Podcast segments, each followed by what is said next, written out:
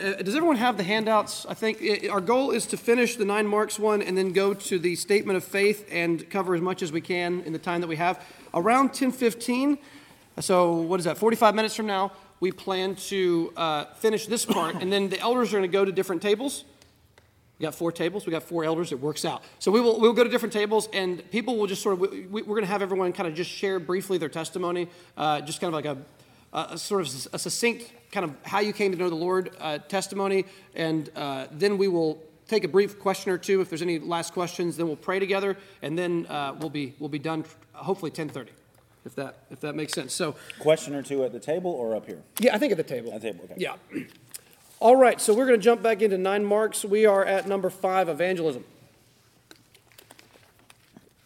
Let me let me um, just read this uh, description here. Number five, biblical understanding of evangelism. The way we evangelize speaks volumes about how we understand conversion, and further, what we understand about the good news. If we believe that people are essentially good and are seeking Jesus, we evangelize using half truths and tend to elicit false conversions. When we present a watered down gospel, we end up with a watered down church. We need to be faithful to present the full gospel, the good news with the bad news, and leave the results uh, ultimately to God. Obviously, a true born again Christian is going to have a love and concern for the lost. That is inherent in being a Christian. You, you cannot be a genuine born again Christian and be apathetic about lost people. Just, you, you, it's just not possible. If we have tasted what we have in Christ, we have to want other people to taste it as well. So evangelism is just part of being a Christian.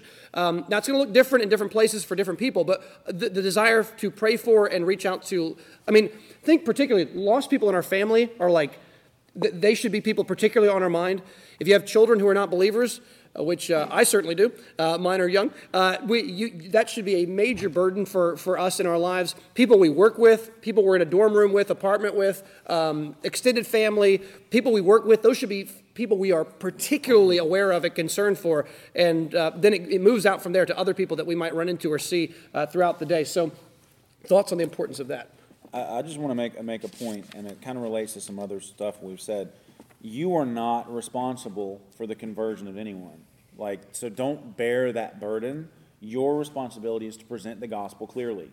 Um, try to be as humble, as gracious, as kind as you can, but you get the truth to the to the person, and the Holy Spirit will work through that truth in the person. Like, it's not our responsibility to convert anyone to um, when we talk about, you know, being a soul winner, leading people to Jesus, like the, the right way to understand that is, you know, we're preaching the gospel, we're being faithful to share it, um, and by God's grace, we're there when that person is awakened to their sin and their need for Christ and they trust Christ. But it's not your responsibility to produce that. It's the Holy Spirit's role to do that. It's our responsibility to present the gospel clearly and to call for repentance and faith. So if, if you have presented the gospel clearly and you haven't seen somebody trust in Christ, you have not failed. Go to sleep well at night and pray that God will convert, but you have not failed. You have done exactly what God calls you to do. All right, number. Uh, let's flip to the back of the page. We're going to skip down to verse uh, to not verses uh, numbers not eight and nine. Uh, number eight, a concern for biblical discipleship and growth. We need to recover true discipleship, uh, discipleship that causes Christians to live lives of increasing holiness. The emphasis on growth needs to be directed at holiness rather than membership. Uh, true discipleship producing strong, committed Christians will present a clear witness to the world. And we've already covered a lot of these things. Discipleship should be just what we are about. Christians who have been around for a while, older Christians should be uh, pouring into younger Christians. Um, uh, not to embarrass, but Robin met just uh, this past week with some of the moms at our church, and uh, having someone who's raised four children who are all wonderful. Uh, I want to call them kids, but now they're they're adults now, young adults. Um, just for for Robin to be able to sit down at uh, was it Dairy Queen? Was that where all good things happen at Dairy Queen? They sat down with maybe four, four or so of the moms at the church, and they were just asking her questions, and she was able to talk about some of her experience uh, raising these four children. And my wife loved it. She came home and she was like, "This was great." That's the kind of stuff we're talking about. Where we're, we're Paul's and Timothy's, right? And and seeing uh, we as younger, you know, we. Uh, we should all have a Paul, we should all have a Timothy. You know, so, so we, we, we, should all have someone we look up to that we're following, uh, who's kind of ahead of us in our Christian life, and then people who are behind us, hopefully following as we follow those other examples. And so it should be those those those should be normal relationships. And just math wise, You get multiplication rather than addition then. We all want to be about evangelism. We have to. But discipleship is going to be those moms are going to disciple their kids. Those kids are going to disciple many. And you see, and uh, more people come to love and know Christ through that kind of discipleship. Number nine here, the last of the nine marks biblical church leadership. Until recent times, almost all Protestants agreed that in church government there should be a plurality of elders, which means that there should be an office of elder and not merely one or more pastors in positions of leadership. This is a biblical and practical model that has uh, fallen out of favor in, in modern times. Turn to 1 Timothy chapter 3. 1 Timothy chapter 3.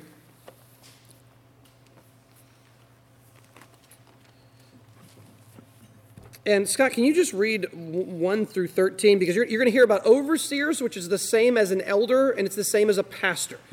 And in, in the New Testament, the word overseer is a synonym essentially for the word elder and the word pastor. So just keep that in mind as we read 3 1 through uh, 1 Timothy 3.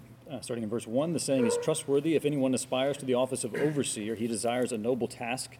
Therefore, an overseer must be above reproach, the husband of one wife, sober minded, self controlled, respectable, hospitable able to teach, not a drunkard, not violent but gentle, not quarrelsome, not a lover of money. He must manage his own household well, with all dignity, keeping his children submissive. For if someone does not know how to manage his own household, how will he care for God's church?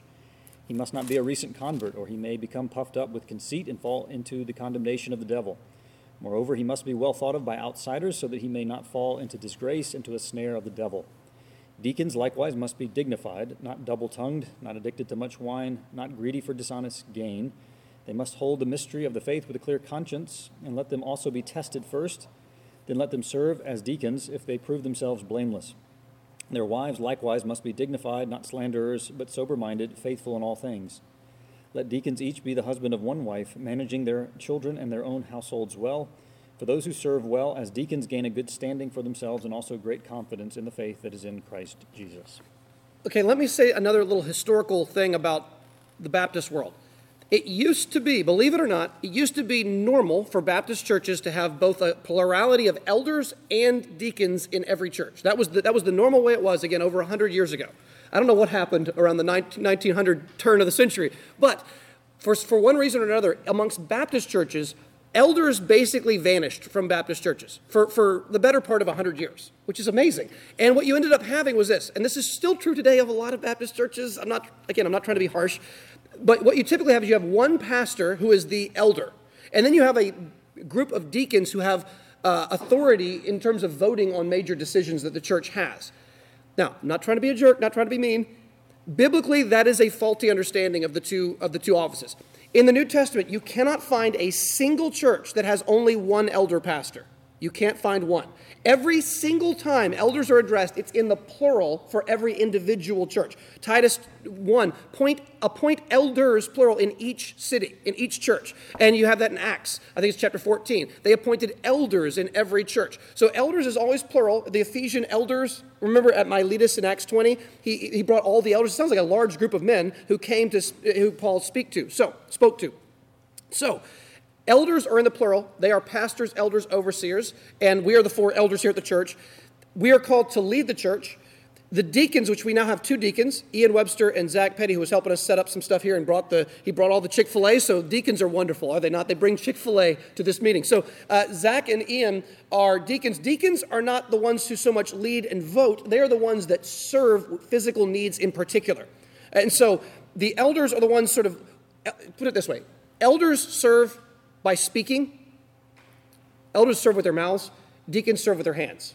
They serve by physically serving. And so to take some of the pressure off the elders, because if, if I had to get the Chick fil A this morning, I wouldn't have been able to prepare the little bit, bit extra I had this morning. So to take time to, to, to give me that benefit to give us that benefit, Zach, as a deacon, brought the physical need part. And he's taking care of setting up camera and helping us get all this stuff ready. He's kind of our hands and feet getting stuff done. We're the ones that are trying to focus on the teaching part and the, pray, the also praying for these kinds of things. So they are to work as a team. It's not the Senate versus the House of Representatives. They are to work together as a team, and the elders lead, the deacons serve, and then the members ultimately together will vote on major issues at the church, like um, budgetary issues, some major decisions each year. Can So- I, yeah. can I say, just jumping off that, the elders are the biblically qualified leaders, deacons are not. Deacons are not in an authoritative role in the church. The reason why this is, sounds strange is because, again, like I'm not trying to like pick a fight here, but in most Baptist churches, there's a blending of the office of elder and de- Yep. Pastors are, yes, they're supposed to teach, but there's all this other stuff they're supposed to do, and deacons who are supposed to serve also function in a pseudo pastor role. They're not supposed to be blended together, they're supposed to be separate. The Bible clearly speaks of them separately, and we should practice the office separately. Um, and so, elders are the, the leaders, the teachers, the shepherds, deacons are the servants, and there is not an authoritative element to the role of deacon. Now, that's not saying a deacon who is really grounded in the word can't teach. That's not saying that at all. But it is saying there is a difference between the two offices. Um, the, the elder is the leadership, authority, shepherd, the deacon is the servant. Um, and that, that's just reflective of how Scripture presents it to us. Can I just say one thing? About seven years before we planned planted church, there was um, an, an one who would have completely believed in this that just told me, You're just not going to be and he was very adamant. He just said, You're just not going to be able to find elders. Like, go ahead and try to plant a church, but you're not going to be able to find a plurality of elders. And then the Lord has graciously um, given us that. And, and I'm overwhelmed with His grace in being able to say that we have um, elders that, I mean, I think people talk about deacons meetings or elders meetings sometimes in a, uh, that it's not a great time, but I love any time that we get to be together. And I love these, these men and the unity that we get to have. And, and I'm overwhelmed. I just at North Avenue how we've been able to see the Lord bring together men who, who love the Lord Jesus and want to serve and enjoy teaching and and by God's grace and God's gifted at teaching. So thank thank you guys for I, I'm just when I think back about what he said and which is I think probably true generally has not been true here. And on, on this point, you saw the qualifications for an elder in verses 1 through 7, and then you saw the qualifications for deacons and their wives in verses 8 to 13. Um, one of the only differences in qualification is that elders are required to be able to teach, deacons are not required to be able to teach, which tells you something about the difference, right, in the role. So look at another verse here, 1 Timothy 5, it's the same book. And you can see here the idea of leadership, or, or the word rule is used, verse 17. Let the elders who rule well, so there's a, there's a, there's a leadership authority aspect, be considered worthy of dou- double honor, especially those who labor in preaching and teaching. Um, let me also just mention while we're, while we're in this text, look at verse 19. Do not admit a charge against an elder except on the evidence of two or three witnesses. As for those who persist in sin, so this goes back to our discipline theme. This is talking about elders who persist in, in sin. Rebuke them in the presence of all. I think that means you rebuke the elder in the presence of the whole church. This, this is a terrifying passage. Uh, so that the rest may stand in fear. In the presence of God and of Christ Jesus and of the elect angels, I charge you to keep these rules without prejudging, doing nothing from partiality. Do you know how tempting it would be for the leadership of the church to show favoritism to one another? I mean, just, "Well, we don't want to. We don't want to do. It. No, no, no. No prejudging. No prejudicial stuff. No favoritism. It has to be done by the book. It, ha- it has to be done by the book. And um, so that, that's another text on I that. I want to say one more. I- subject. I, yeah. know we got, but look at verse 22. Do not be hasty in the laying on of hands, nor take part in the sins of others. Keep yourself pure. Like, yes, I'm an elder here now, but how long was I a member before you guys even wanted to pursue that process with me? And then I'm, I'm praised. I'm thankful for their patience in this.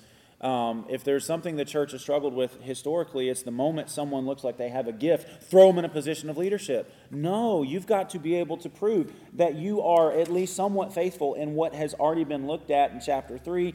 Um, and so they diligently vetted me. Um, and, you know, but I, I am so thankful for that um, because you showed a commitment to, to the good of this church that you're not going to put you're not going to bring on board with you guys uh, someone that you don't absolutely trust and know that you can labor side by side with. That you don't have to be fretting every every time I get it. Was he going to say? Is he going to say this or is he going? You don't like we don't. I don't worry about that with you guys, and you. By God's grace, you don't worry about that with me. But like that's the point in this. If you go too quickly, you don't know somebody well enough to to, to truly trust them with the care of God's flock, and that's a responsibility I take huge. Um, you know, to be able to be up here with you guys and be a part of this but you guys, I think, demonstrated verse 22 very, very well in this. Um, and that's something we have to stay committed to as a church. It is okay to take your time in bringing somebody into any position of influence in a church. You want to be sure that they are mature, they can handle it, and that they actually meet the qualifications and they actually want to pursue that in the church. And the reason Paul gives is there in verse 24 the sins of some people are conspicuous, obvious, going before them to judgment, but the sins of others appear later. Yeah. So, also, so also good works are conspicuous, and even those that are not cannot remain hidden. So that's, that's the reason to take time with these things. Any last thoughts before we shift to the statement of faith? All right, let's go to the statement of faith.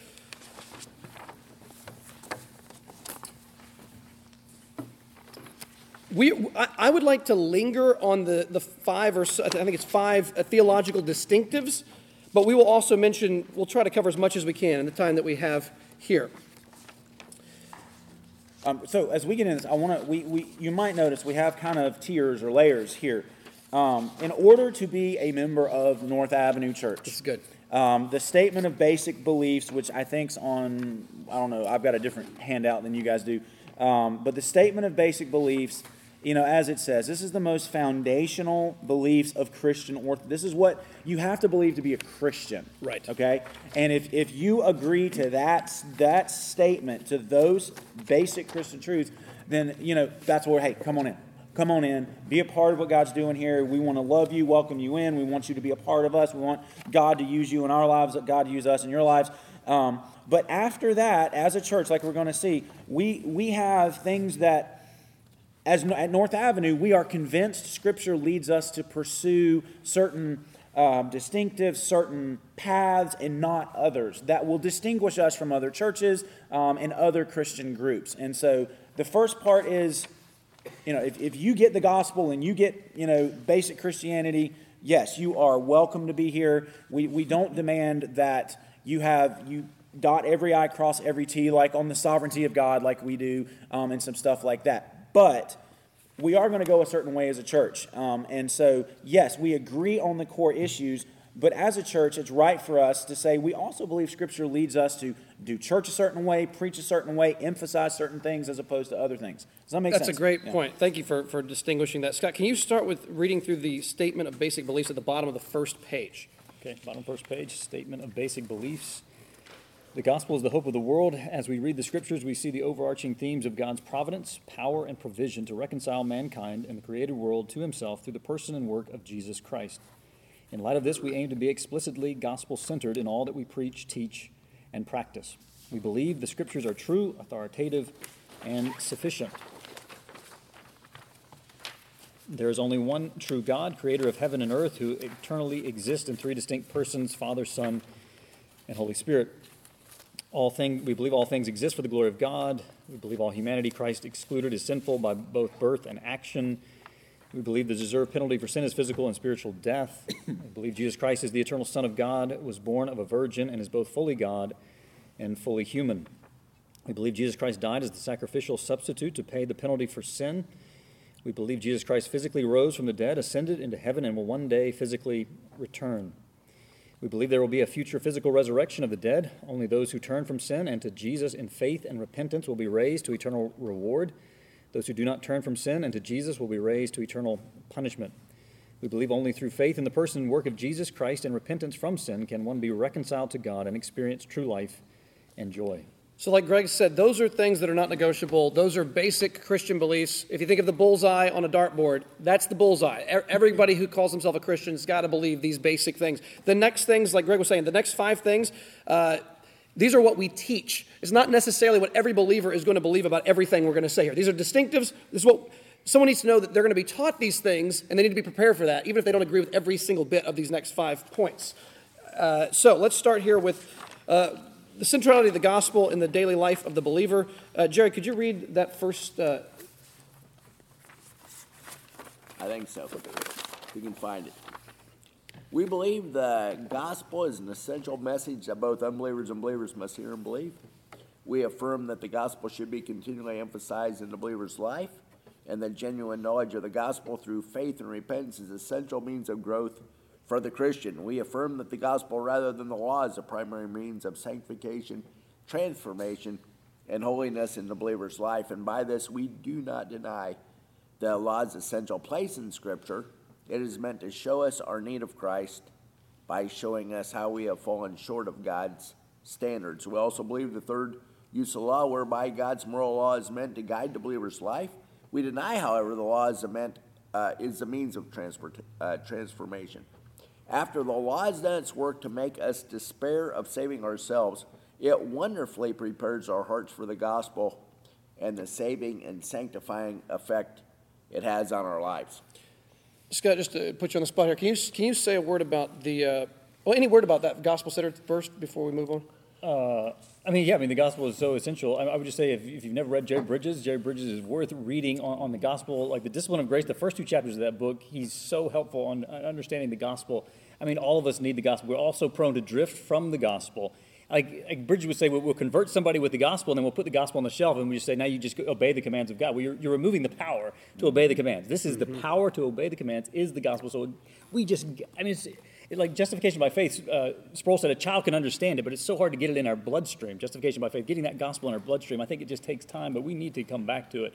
We may think we know it, but oh man, we, we just need to come back to it again and again and again because every time we come back to it, every time we hear it taught, the, the, cross again, it is fresh, it is powerful, it is moving, and it motivates you out to a life of obedience. So uh, we just need the gospel so so badly in our own lives. So yeah, we got we want to be gospel centered. That's really good, Jerry. Can you tell us a little bit about your story about coming to understand the sovereignty of God and salvation? Uh, just a little bit about that. Oh man, yeah. First time someone told me that God chose us before the beginning of time, and that God really chose us rather than than we chose God. I love the man who told me that, and I thought how can you be so solid in every area and so out to lunch in this one?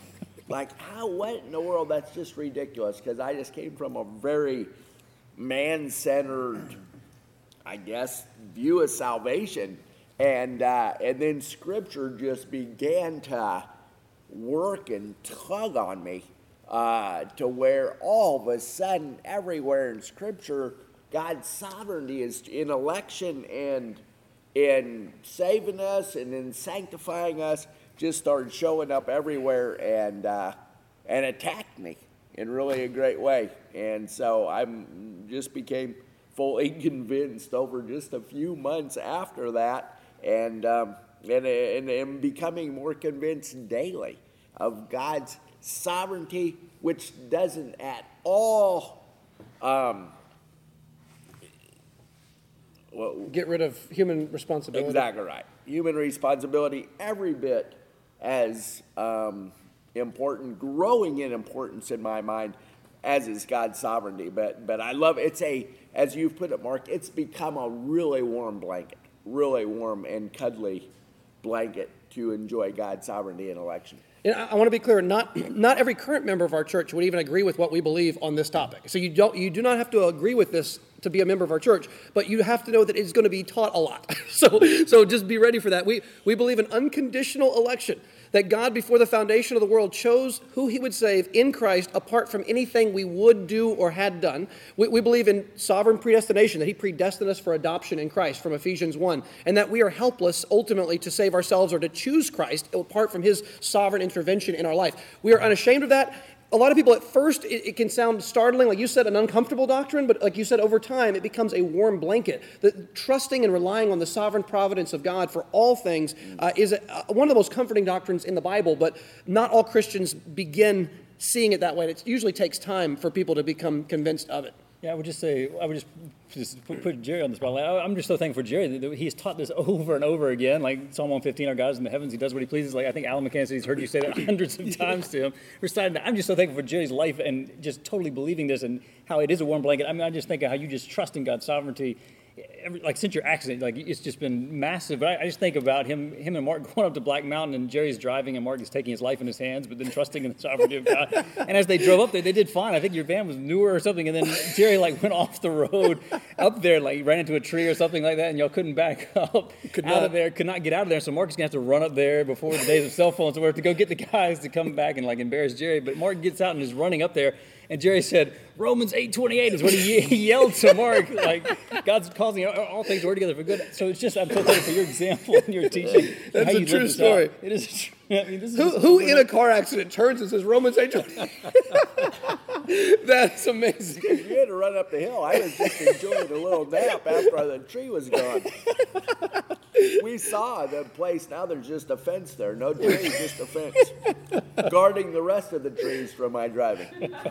Jerry, would you, like, if, if a Christian said to you, like a sincere Christian who's maybe not quite fully there on this topic, if they said, when you were 17 and you had your, your accident in football and you, your neck was broken, you're paralyzed, if they said Satan won a victory at that time, but God's yeah. going to come back and use it for good, how, how has the sovereignty of God affected your understanding? Yeah, I just think scripturally that's not true. I mean, practically it hasn't been because it's been so good.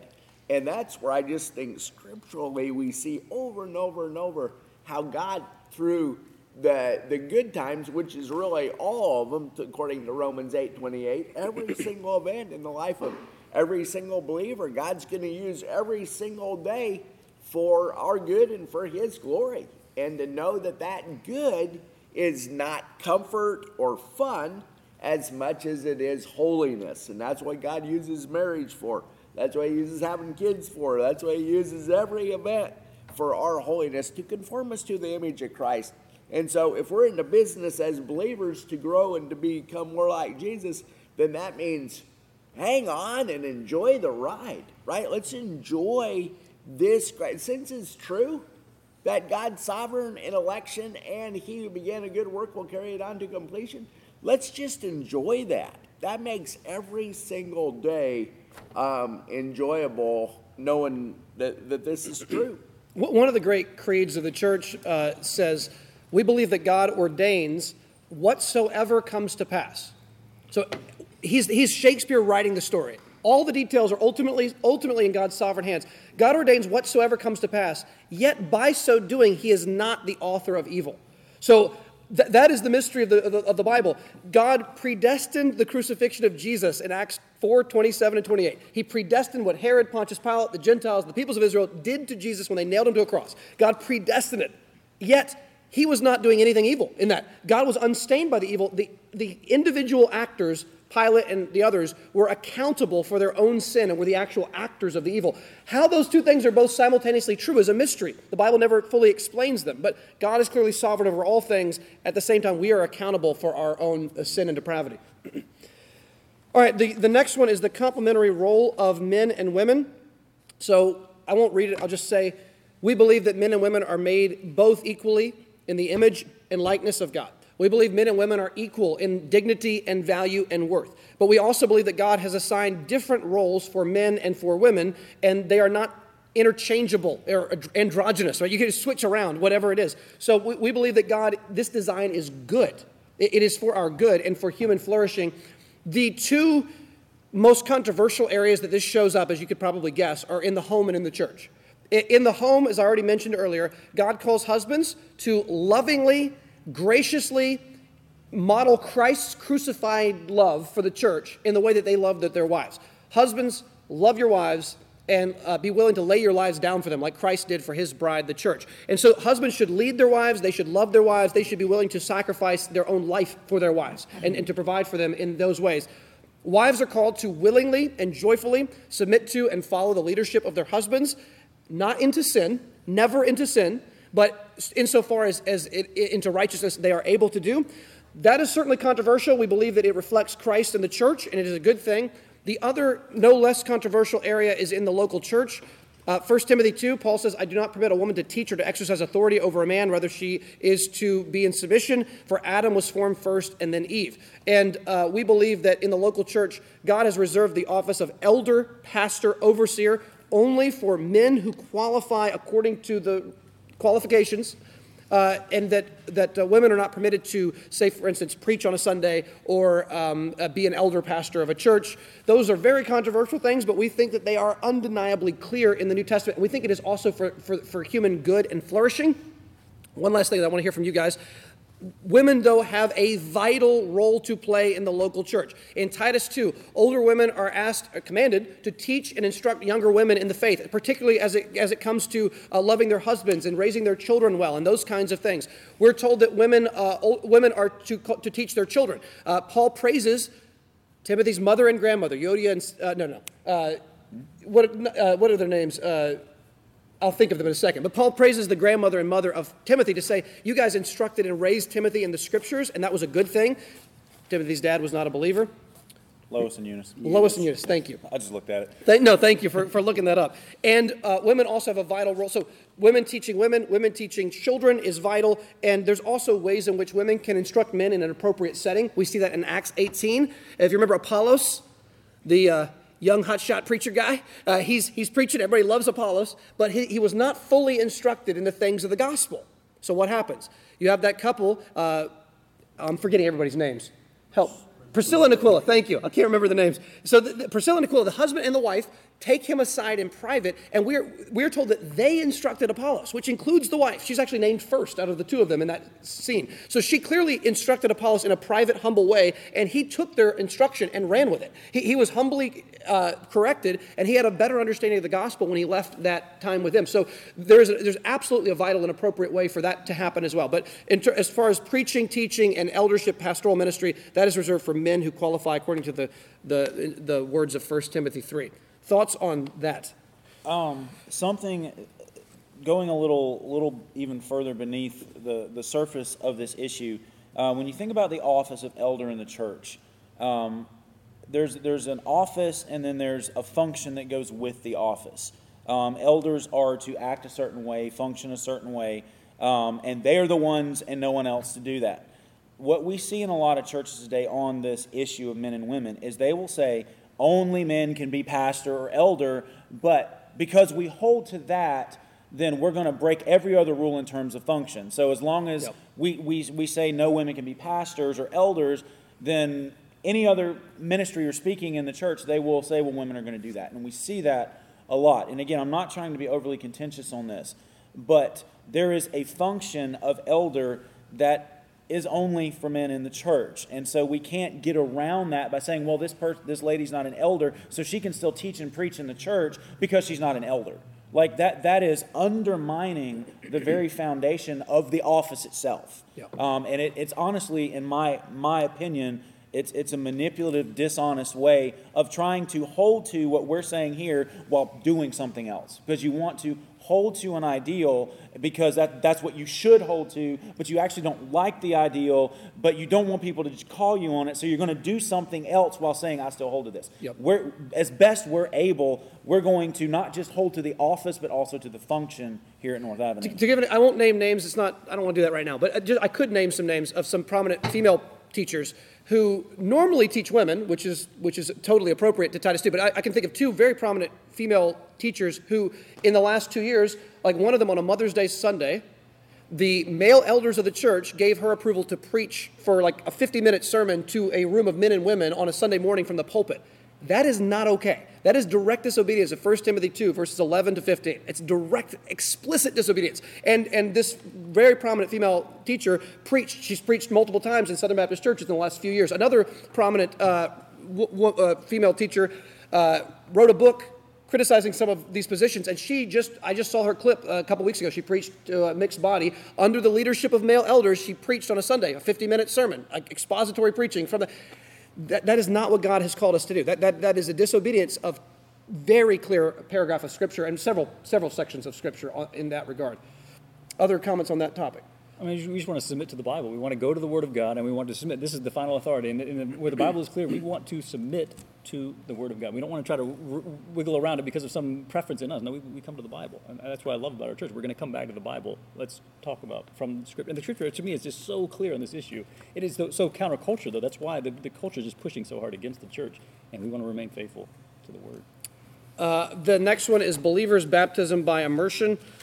So uh, we, we obviously are Baptists. We believe that after your genuine conversion, uh, you are then to be baptized. Thomas, can I put you on the spot here? I'm just going to mention your story. Uh, some of y'all already know Thomas Bailey. Thomas had what Scott and I certainly had, which is a false conversion when we were young. How old were you when you first thought you had become a Christian? It was probably something silly like preschool or kindergarten. I was kindergarten. So at five ish, somewhere around five. I was five. How old were you when you first prayed the prayer? Oh, super young, younger than five, yeah. Well, he beat, he beat both of us, Thomas. He- two or three, yeah. so Scott and I, Overachiever. Scott lived through his teenage years as a false convert. No offense. And uh, I lived through my early teenage years as a false convert. In 2003, when I was 16, I was, I believe, by God's grace, genuinely converted. Early 2004 ish, you were genuinely converted in your early 20s. You had a similar story, and um, we both had to get rebaptized. Now, we we were, it was a different story on how we were baptized because we grew up Presbyterian. But both Scott and I, after our genuine conversion, we were then baptized afterwards by immersion. Uh, you were baptized here at the church on an early. one, yeah. You were the first one baptized. And uh, Thomas uh, is, Lord willing, going to be baptized in April, uh, the, the, the Sunday after. Sunday after Easter, I believe, the 24th. And so Thomas was recently converted genuinely in December, right? Early December, or somewhere around Thanksgiving. And uh, Thomas's life has changed dramatically in a short time by God's grace. And so we are thrilled at the opportunity of, of being able to baptize him in, a, in, a, in about a month or so from now. But we believe in baptism by immersion after genuine conversion. That, that's what we uh, believe Scripture teaches on that. All right, uh, the relationship of God's glory and man's joy. Scott, why don't you tell us a, a word about the relationship of God's glory and man's joy? I think this is your domain. This is your, this is one of your big hobby horses from the early days. Oh, man. You can start it off. Well, okay, there, I, I- we won't linger on this point, but we believe the wonderful truth that God's glory is the ultimate goal of everything. And we are called to glorify God whether we eat or drink or whatever we do. And the amazing thing is that when we are glorifying God the most, we are finding the most joy and satisfaction in God. And as John Piper has famously said, God is most glorified in us when we are most satisfied in Him. So that the more we drink deeply from the river of His delights, and the more we are satisfied by that, the more we are honoring Him for His worth and truth and beauty. The more we are satisfied, the more He is glorified. So we get the joy, God gets the glory, and we believe that these two things are not enemies. My desire to be happy, God's desire to be glorified are not enemies. We find our happiness and His glory in the same act of worshiping Him. And so this is the wonderful truth of the Christian faith in that. Jerry, thoughts on that?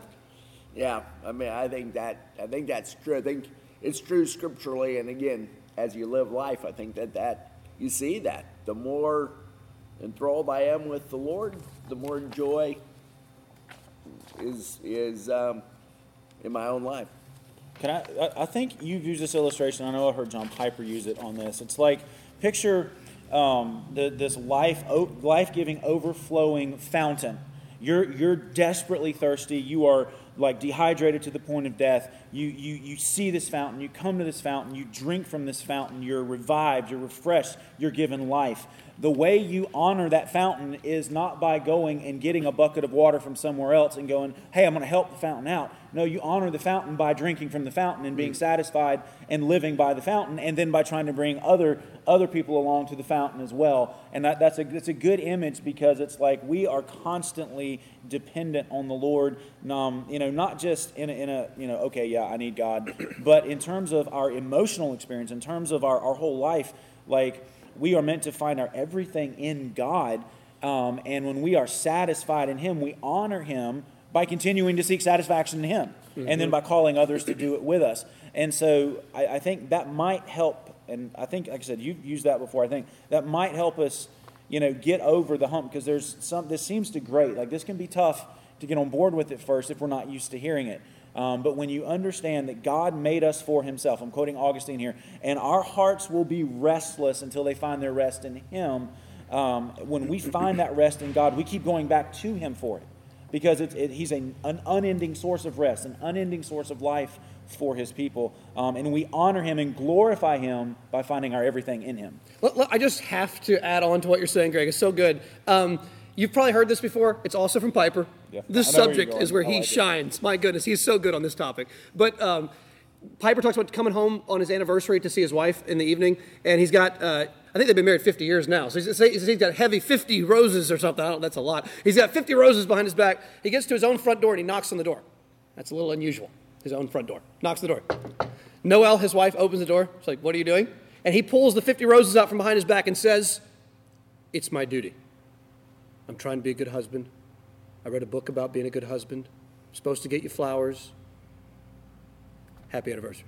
He said, She's not going to smile at me if I say it's my duty. She's going to be, Let's, why don't you get out of here? Go somewhere else tonight. I don't want to see you right now. That is not honoring. Now, duty is a great thing. We talk about duty as a huge deal in the Christian life. But if all you have is duty, you're not really honoring, are you? So he says, Rewind the tape. I knock on the door. Noel opens the door. What are you doing here? He pulls out the roses and says, I, you know, go change clothes. We're going out tonight because there's nobody that would make me happier to spend the night with than you. I want to go out. I want nothing would make me happier than to be with you. He says, not in a million years would Noel say to me, nothing makes you happier. All you think about is you. You're so selfish. Slams the door. She would not say that. But why? He's talking about his own happiness. Why would she not be offended? It sounds incredibly selfish to say, nothing makes me happier than to be with you. But everybody knows when someone you respect says to you, nothing makes me happier than to be with you, they are honoring not themselves. They are honoring you in that moment. And when a husband says, Nothing makes me happier than you, he is giving incredible honor to his wife. Everyone's going, Wow, she must be an amazing woman because he is so happy to be with her. Well, think about knocking on the door of heaven and saying to God, I'm only here because it's my duty. I, I, hate reading the Bible. I hate obeying you, but I'm, I'm a very dutiful person. I, I keep the rules. That's not going to make the Lord smile. But if we say, Lord, I tried everything else in my life, and everything else left me empty and miserable, only you can satisfy my soul in that moment, you're not honoring yourself. The spotlight is on the goodness of God, how great He is, and yet He's getting the glory, but we are getting the satisfaction and the joy at the same time. So God is most glorified in us when we are most satisfied in Him. We have four minutes before we split into groups, and we've only got to cover Scripture, the Trinity. We can do this, okay? We can do this. Um, how much? tackle the Trinity in in a minute. in a minute, yeah, we can, we can do that. Um, okay, so basically, there is a mystery in a sense to what we're about to say. There is one God, and there's not more than one. There's one and only one God, the God revealed who reveals himself in Scripture. But as he reveals himself in Scripture, he's Father, Son, and Holy Spirit. Three divine persons, not three gods, one God, three divine persons. If it makes your brain hurt, that's okay. It makes everybody's brain hurt. But this is one of the things that sets God apart from us. He's up here, we're down here. He's creator, we're creature. We submit to this, we bless him for it. It's, it's, it might not make full sense because we don't have categories for that, but that's okay. Um, it's clear that the Bible says God is Father, Son, and Holy Spirit, uh, each distinct persons, and yet they are one God. One God. Each is fully God, each is truly God, one God. It is essential to our faith. We cannot deny it. Uh, we must embrace it and rejoice in it. That's great. Thank you. Thank you. Uh, we've got a little bit of time. Much, much of the stuff that's left we have already covered in your handout, so let's just look quickly here at what we have not covered. Man, we've covered a lot of this. Uh, we're almost done. As you guys look over these last two pages, any last thoughts? We got about three minutes on these last few topics here.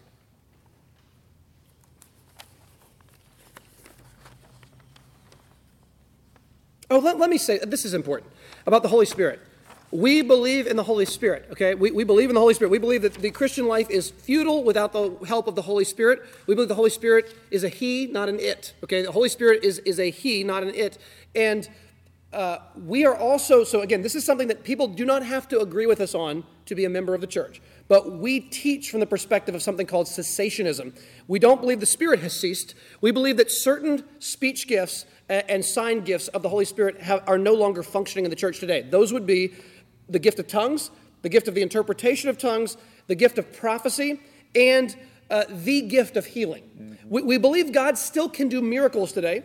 We don't think it's wrong to pray for God to heal someone miraculously. We think God can and still does at times heal miraculously, and there's nothing wrong about praying for it. But do people have the Benny Hinn gift of healing walking around making no, no, no. That that we don't believe the gift of healing. If you have it, by the way, St. Mary's is right down the road. Prove it. Just clear the hospital tonight, and I will believe that you have the gift of healing. But I don't think anyone's going to be able to do that. Uh, we also, so the speech gifts.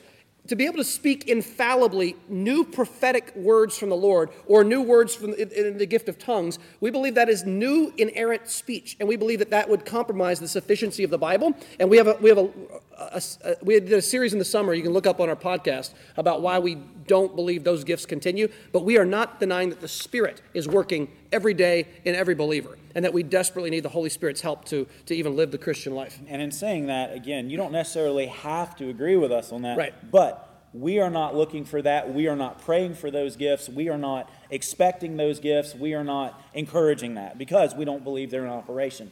Um, and so, again, that's just the trajectory we're going on that we're convinced Scripture leads us on.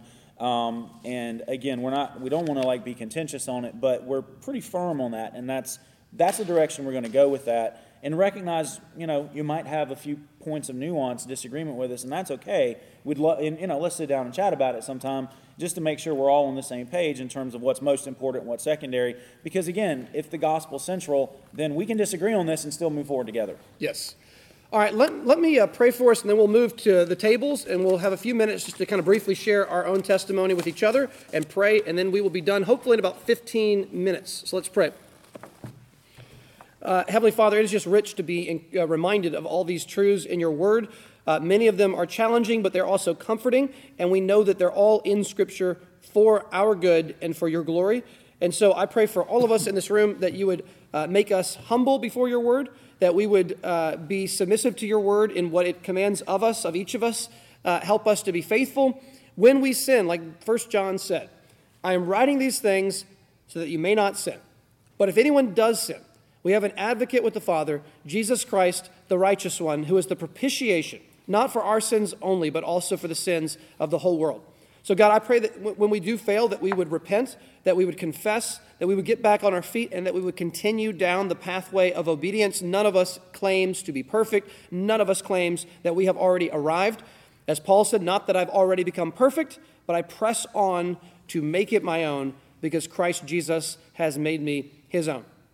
So I pray now as we gather at our tables and share our testimonies that we would all be mutually encouraged by each other's faith and that this would be uh, beneficial for all. And I pray this in Jesus' name. Amen.